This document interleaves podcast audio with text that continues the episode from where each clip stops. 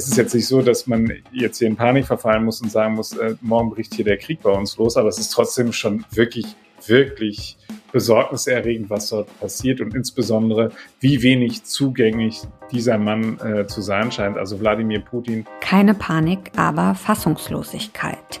Wie geht es jetzt weiter mit Russland und der Ukraine? Das ist die Frage, die uns alle beschäftigt und wir wollen heute zumindest versuchen, die sich überschlagenden Ereignisse einzuordnen.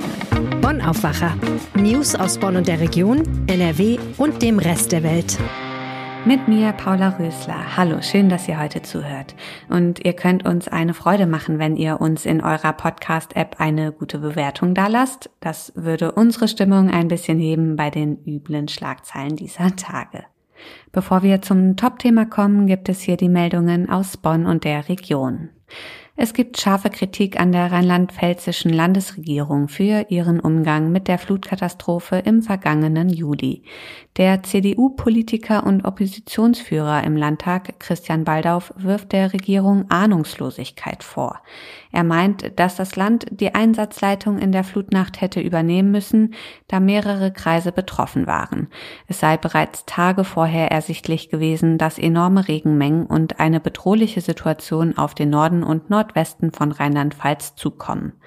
Nach den Regelungen des Brand- und Katastrophenschutzgesetzes habe das Land die Einsatzleitung, wenn mehrere Landkreise oder kreisfreie Städte betroffen und zentrale Abwehrmaßnahmen notwendig seien. Die Landesregierung widerspricht und sieht die Rechtslage anders. Auf Anfrage teilt die Landesregierung mit, dass das Land die Einsatzleitung laut Gesetz nur bei Fällen innehabe, in denen das Land verpflichtet ist, eigene Alarm- und Einsatzpläne aufzustellen. Es reiche nicht, dass sich die Gefahrenlage in mehreren Kreisen und kreisfreien Städten auswirkt. Bei einem Hochwasser sei nach Angaben der Landes Bundesregierung erfahrungsgemäß keine zentrale Einsatzleitung von Beginn an erforderlich. Zudem sei es undenkbar, mitten in der Nacht in einem unbekannten Terrain eine Lage zu übernehmen. Eine Beurteilung der Lage und das Beschließen von Maßnahmen könne nur vor Ort geschehen. Die Homeoffice-Pflicht für Arbeitgeber macht sich in den Abonnentenzahlen bei den Stadtwerken Bonn bemerkbar. Die seit November geltende Pflicht hat bei Bus und Bahn zu Abokündigungen im niedrigen dreistelligen Bereich geführt. Das teilte SWB-Sprecherin Stefanie Zeisnitz auf Anfrage mit. Im gesamten Einzugsgebiet des VRS, dem Verkehrsbund Rhein-Sieg, seien die Zahlen etwas gesunken. Die Stadtwerke gehen aber davon aus, dass die Kunden zurückkommen werden.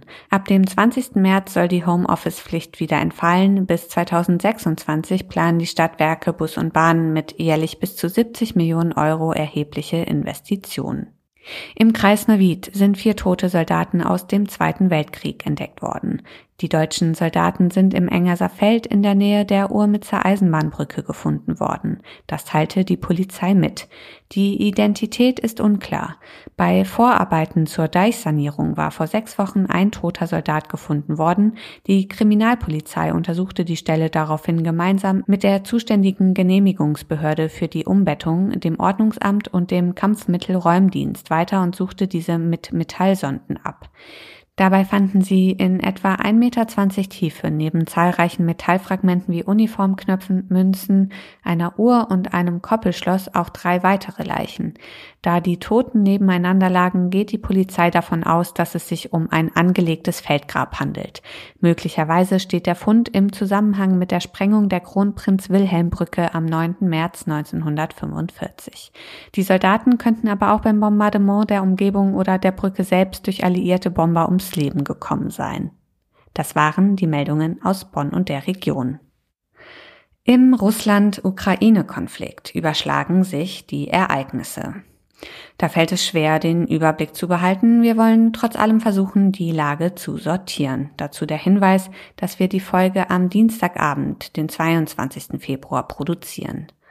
Nach der Anerkennung der ostukrainischen Separatistengebiete durch Moskau hat der Westen erste Strafmaßnahmen angekündigt. Mit meinem Kollegen Maximilian Plück, der unsere Redaktion Landespolitik leitet, spreche ich über diese Maßnahmen und Konsequenzen. Hi Max.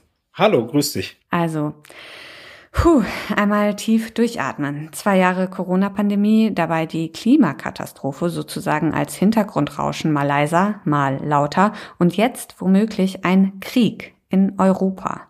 Das klingt doch für uns, die wir hier in NRW vor ein paar Tagen noch von Sturm- und Orkanböen durchgepustet worden sind, einfach nur surreal, oder? Ja, auf jeden Fall. Also es ist äh, diese sich häufenden Katastrophenmeldungen, die sind wirklich äh, nagen an einem und ähm, man muss ja wirklich aufpassen, dass man nicht schwermütig wird bei sowas. Ja, absolut. Wie erklärst du dir, dass es gerade jetzt zu dieser Eskalation kommt? Was hat das für Hintergründe?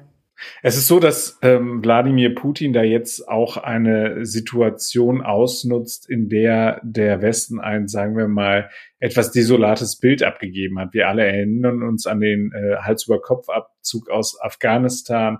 Wir haben äh, eine extrem zerstrittene Europäische Union, die nicht mit einer Stimme nach außen spricht, äh, wo die Briten quasi den, mit dem Brexit halt das weitergesucht haben, aber auch halt eben schwierige Situationen mit äh, den osteuropäischen ähm, EU-Mitgliedern gerade äh, vonstatten gehen. Wir erinnern uns an die Probleme beispielsweise mit Ungarn, aber auch mit Polen. Äh, und dann ähm, natürlich auch ähm, die USA als, als Weltpolizei, die äh, durch die vielen Trump-Jahre, die jetzt hinter ihr liegen, natürlich auch ähm, aufgerüttelt sind und sich auch äh, von der politischen Weltkarte äh, ein bisschen zurückgehalten haben, so muss man das vorsichtig formulieren. Und in genau dieser Situation meint äh, Wladimir Putin dann eben seine Interessen mit Gewalt durchsetzen zu können und hat deswegen jetzt diese Eskalation trotz all der diplomatischen Bemühungen, die es gegeben hat, vom Zaun gebrochen.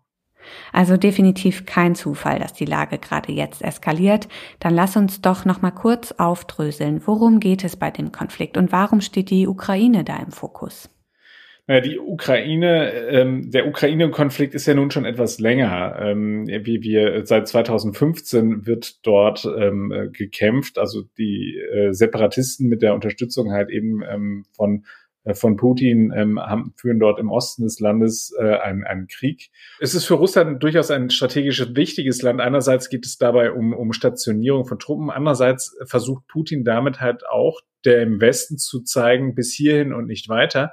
Äh, der Konflikt hat sich ja ursprünglich mal entzündet an einem Assoziierungsabkommen, was die Ukraine mit der EU ähm, ähm, unterzeichnen wollte. Und äh, das war für Putin dann so ein, so ein Punkt, wo er gesagt hat, nein. Und da hat er dann halt eben auch seine Chance gewittert, um dort einen Fuß in die Tür zu kriegen. Ähm, das war insbesondere ähm, mit der Krim der Fall. Also dort äh, ähm, hat er sozusagen, ähm, dort sind wichtige äh, Militärstationen und da will er weiter halt eben den, den, den Fuß in der Tür haben. Und er äh, hat auch, sagen wir mal, Sorge davor, dass halt eben die Ukraine möglicherweise Mitglied der NATO werden könnte. Ähm, aber das steht derzeit auch überhaupt nicht zur Debatte. Also insofern, es ist, äh, wir, wir, wir reiben uns alle verwundert die Augen, was diesen Mann derzeit treibt. Hm. Und welche Rolle spielt Deutschland dabei? Also Deutschland hat ja zuletzt versucht, ähm, in Person von Annalena Baerbock und auch von äh, Bundeskanzler Olaf Scholz dort ähm, äh, zu vermitteln ähm, und äh, dort zu deeskalieren. All diese Versuche sind ja jetzt augenscheinlich nicht geglückt. Wir haben natürlich ein, ein sehr ja, sagen wir mal, ein, ein, ein, auch ein wirtschaftliches Interesse an Russland. Das muss man ganz klar so sagen. Wir sind abhängig, was die Energieversorgung angeht, vom russischen Gas dass ähm, bis zu äh, 55 Prozent aller unserer Gaslieferungen ähm, kommen aus Russland. Das ist ein, ein enormer Batzen. Ähm, und wir haben aber auch darüber hinaus ganz viele Unternehmen, die dort vor Ort tätig sind. Also es äh, ist die Rede davon, dass etwa 1200 Beschäftigte hier bei uns in, äh, in, in Nordrhein-Westfalen für 250 russische Tochterunternehmen arbeiten. Und es gibt derzeit in Russland rund 3650 Firmen, mit deutscher Beteiligung und davon rund 30 Prozent äh, sind NRW-Firmen. Also da gibt es durchaus halt eben auch äh, echte, echte Verflechtungen und insofern ähm, äh, ist das für uns schon äh, zentral, was dort gerade vonstatten geht. Ja, wie abhängig wir von Russland sind, das wird sich ja wahrscheinlich jetzt erst richtig bemerkbar machen. Werden sich diese Sanktionen auch auf unseren Alltag hier in NRW auswirken? Es wird sicherlich noch eine gewisse Zeit dauern. Die Börsen haben jetzt nicht so äh, stark reagiert, wie man es eigentlich hätte vermuten können. Also es war schon eingepreist worden, äh, zumal ja dieser äh, dieses Kriegsgrollen schon äh, seit einigen Tagen bestanden hat. Also das hatten offensichtlich die, äh, die Börsianer schon so ein bisschen mit eingepreist. Ähm, aber natürlich, wir müssen uns darauf einstellen, dass sich die Gaspreise verteuern. Russland ist natürlich ein riesengroßer Gaslieferant äh, und wenn der dann einfach ausfällt für uns, dann ähm, wird sich das eben in Preisen auch bemerkbar machen. Und jetzt, äh, du hast Nord Stream 2 angekündigt, ist es ja so, dass halt eben der Westen jetzt reagiert hat, beziehungsweise insbesondere Deutschland. Dieses, das ist ja ein deutsch-russisches Projekt äh, und gesagt hat, für diese Pipeline wird es keine Genehmigung geben. Das wird äh, dem Russen sehr doll wehtun. Das tut aber auch uns weh, denn wir müssen uns jetzt versuchen, das Gas an anderer äh, Stelle zu besorgen. Ähm, und das dürfte sich dann halt eben auch in steigenden Preisen niederschlagen und die wird dann eben auch am Ende der Verbraucher zu spüren bekommen. Wie reagiert da die Landespolitik bei uns in NRW auf die Entwicklungen? Also der Ministerpräsident hat äh, ja ähm, sich am Dienstag mit Bundeswirtschaftsminister Robert Habeck getroffen und dabei haben sie ähm, auch insbesondere eben über die Versorgungssicherheit gesprochen.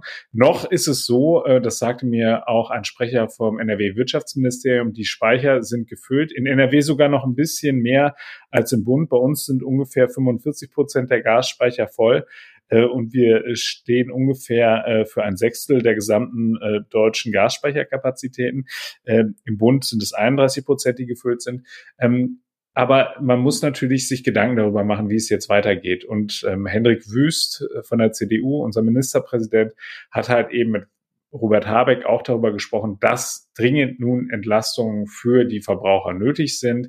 Ähm, da gibt es ja verschiedene Dinge, die ihm da vorschweben. Unter anderem wollen sie die Pendlerpauschale erhöhen, sie wollen ähm, an die Heizkosten ran und wollen dort Mehrwertsteuersenkungen äh, äh, herbeiführen und so weiter, damit halt eben die, die äh, Schmerzen für die Menschen halt eben nicht zu hoch werden. Äh, Henrik Wüst bringt es immer so ein bisschen auf die ähm, auf die Formel, ähm, dass, dass Heizkosten oder eine warme Wohnung am Ende nicht zu einer sozialen Frage werden dürfen. Wir sprechen, das hatte ich anfangs schon erwähnt, am Dienstagabend, 22. Februar. Mit was für einem Gefühl gehst du persönlich nach diesen Nachrichten Marathon später schlafen? Ja, das ist, äh, es schlägt einem wirklich auf den Magen, muss man sagen. Also es ist, ähm, äh, ich habe ja noch äh, die Erzählung vom Krieg von äh, meiner meiner Großmutter und von meinem Großvater mitbekommen, die das erlebt haben. Meine meine Oma hat die Bombennacht von Dresden überlebt. Es ist jetzt nicht so, dass man jetzt hier in Panik verfallen muss und sagen muss, äh, morgen bricht hier der Krieg bei uns los, aber es ist trotzdem schon wirklich wirklich besorgniserregend, was dort passiert und insbesondere, wie wenig zugänglich dieser Mann äh, zu sein scheint. Also Wladimir Putin hat äh, ja jegliche diplomatische Bemühungen, die es gegeben hat, hat er in den Wind geschlagen. Der wollte die Ukraine angreifen, das hat er getan. Und das muss einem wirklich besorgen, denn äh, das sind schon zentrale Tage, die die äh, politischen Landkarten in Europa hier äh, massiv verändern werden und auch halt eben die Politik der Zukunft massiv beeinflussen werden. Zentrale Tage, du sagst es, Max. Wie es weitergeht im Russland-Ukraine-Konflikt ist einigermaßen unberechenbar. Wir halten euch mit einem Live-Blog auf RP Online aber auf dem Laufenden. Den Link findet ihr in den Show Notes. Max, danke dir fürs Gespräch. Sehr gerne. Und jetzt geht's hier etwas munterer weiter. Wenn wir hier in NRW in den letzten Tagen aus dem Fenster geschaut haben, könnten wir festgestellt haben, es regnet. Immer noch. Oder, wie der Rheinländer sagt, plattert, klatscht, schüttet jest oder et es am Sauen. Und verzeiht mir als Kind niedersächsischer, hochdeutsch sprechender Eltern bitte die fehlende Expertise, was die Aussprache dieser rheinischen Dialekte angeht. Jedenfalls gibt es jetzt ein Online-Angebot, das den rheinischen Sprachschatz besonders hüten soll. Und mein Kollege Martin Beverunge hat sich das genauer angeschaut. Hi Martin. Hallo. Es geht um ein neues Internetportal vom Landschaftsverband Rheinland. Dot Portal heißt das. Was ist das Besondere daran? Das Besondere ist, dass es sehr viele rheinische Idiome versammelt und der Untertitel heißt auch völlig zu Recht, so spricht das Rheinland. Und man findet dort eben ganz viele Wörter, die so nicht im Duden stehen, die aber heute noch gesprochen werden. Und dieses Portal ist seit äh, Montag online und richtet sich an alle, die sich für das Rheinländische interessieren. Es ist also jetzt nicht ein Format, was jetzt nur für Sprachwissenschaftler gedacht worden ist. Um jetzt mal einen Einblick zu bekommen, wir stellen uns jetzt mal vor, du bist der Botschafter des Rheinischen. Was hat der Dialekt alles zu bieten?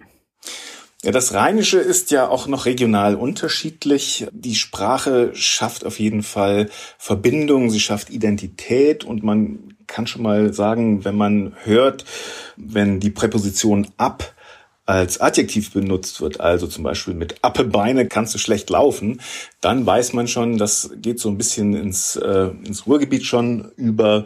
Oder wenn man ickelig hört, dann äh, weiß man oder kann lernen, dass das nervös oder gereizt bedeutet. Rebelchen, das war mir ganz neu, äh, ist die Bezeichnung für ein altes Auto, genauso wie Kabache äh, ein kleines heruntergekommenes Haus meint. Aha, okay. Du hast dir das Portal jetzt ganz genau angeschaut. Was hast du dabei alles gefunden? Es gibt zunächst einmal ein großes Wörterbuch, das 4500 Wörter etwa umfasst, die Bedeutung erklärt, auch erklärt, wo werden diese Wörter gesprochen. Dazu kann man sich auf Sprachkarten orientieren, die die Region ein bisschen unterteilen und das Typische herauskehren. Und es gibt beispielsweise äh, das Wort der Woche. Das ist dieses Mal Fimschig. Für alle, die das nicht äh, kennen, es bedeutet leicht anrüchig, fast verdorben, manchmal aber auch äh, wackelig oder nicht sicher. Wie schafft man es denn, all diese Begriffe überhaupt zusammenzutragen? Das ist ja wahrscheinlich ganz schön schwierig, wenn man zum Beispiel bedenkt, wie du gesagt hast, dass es dann auch immer wieder kleine Unterschiede in der Region gibt. Absolut, wobei man sagen muss, dass der Landschaftsverband Rheinland natürlich äh, da große Erfahrung hat, im Kontakt mit Sprachwissenschaftlern steht, die ein bisschen Vorarbeit geleistet haben, all diese Wörter zusammenzutragen, sie zu definieren. Es gibt auch alte Aufnahmen, Tonaufnahmen, die das Ganze noch plastisch machen. Und äh, das ist ja vor allem ganz wichtig, wenn man das nicht nur liest, sondern auch hören kann. Da gibt es zum Teil sehr alte äh, Tonaufnahmen, die in diese Sammlung Einzug gehalten haben. Und die Hörbeispiele sind fast mindestens genauso interessant wie das, was man liest. Wann sollte ich mir also dieses Portal, also dat Portal, selbst mal anschauen? Also, wenn du dich äh, für Sprache insgesamt interessierst, wenn du äh, dich fragst, woher kommen eigentlich diese Ortsbezeichnungen, woher kommen die Namen, äh, wo, woher kommen die ganzen Spezialbegriffe, dann findest du da äh, viele, viele Erklärungen und ähm, ja, das ist einfach wahnsinnig interessanter Lesestoff. Der Landschaftsverband Rheinland hat das Online-Portal Dat Portal gestartet. Die Seite stellt das Rheinland und den rheinländischen Dialekt in den Fokus. Martin Beverunger hatte die Infos. Vielen Dank. Gerne. Und den Link zum Portal findet ihr natürlich auch in den Show Notes. Und hier kommt noch eine Meldung, und zwar zum verheerenden Großbrand in der Essener Innenstadt am frühen Montagmorgen. Jetzt steht fest, der betroffene Wohnkomplex muss abgerissen werden. Der Schaden liege in zweistelliger Millionenhöhe, sagte der Chef des Eigentümerunternehmens Viva West, Uwe Eichner. Viva West kümmere sich nun vor allem darum, den 128 Betroffenen neue Wohnungen zu vermitteln. Bei der Erkundung der Brandstelle kam am Dienstagmittag auch ein Polizeiroboter zum Einsatz. Er untersuchte mit Kameras und Sensoren das einsturzgefährdete Haus, das weiterhin nicht betreten werden darf. Zum Schluss das Wetter. Nach dem ganzen Regen können wir uns heute im Laufe des Tages tatsächlich mal wieder auf ausgiebigen Sonnenschein freuen. Bis zu 12 Grad wird's warm. Das ist doch was. Ja, und das war der Aufwacher vom 23. Februar. Mit mir, Paula Rösler. Danke fürs Zuhören. Macht's gut und bis bald. Mehr Nachrichten aus Bonn und der Region gibt's jederzeit beim Generalanzeiger. Schaut vorbei auf ga.de.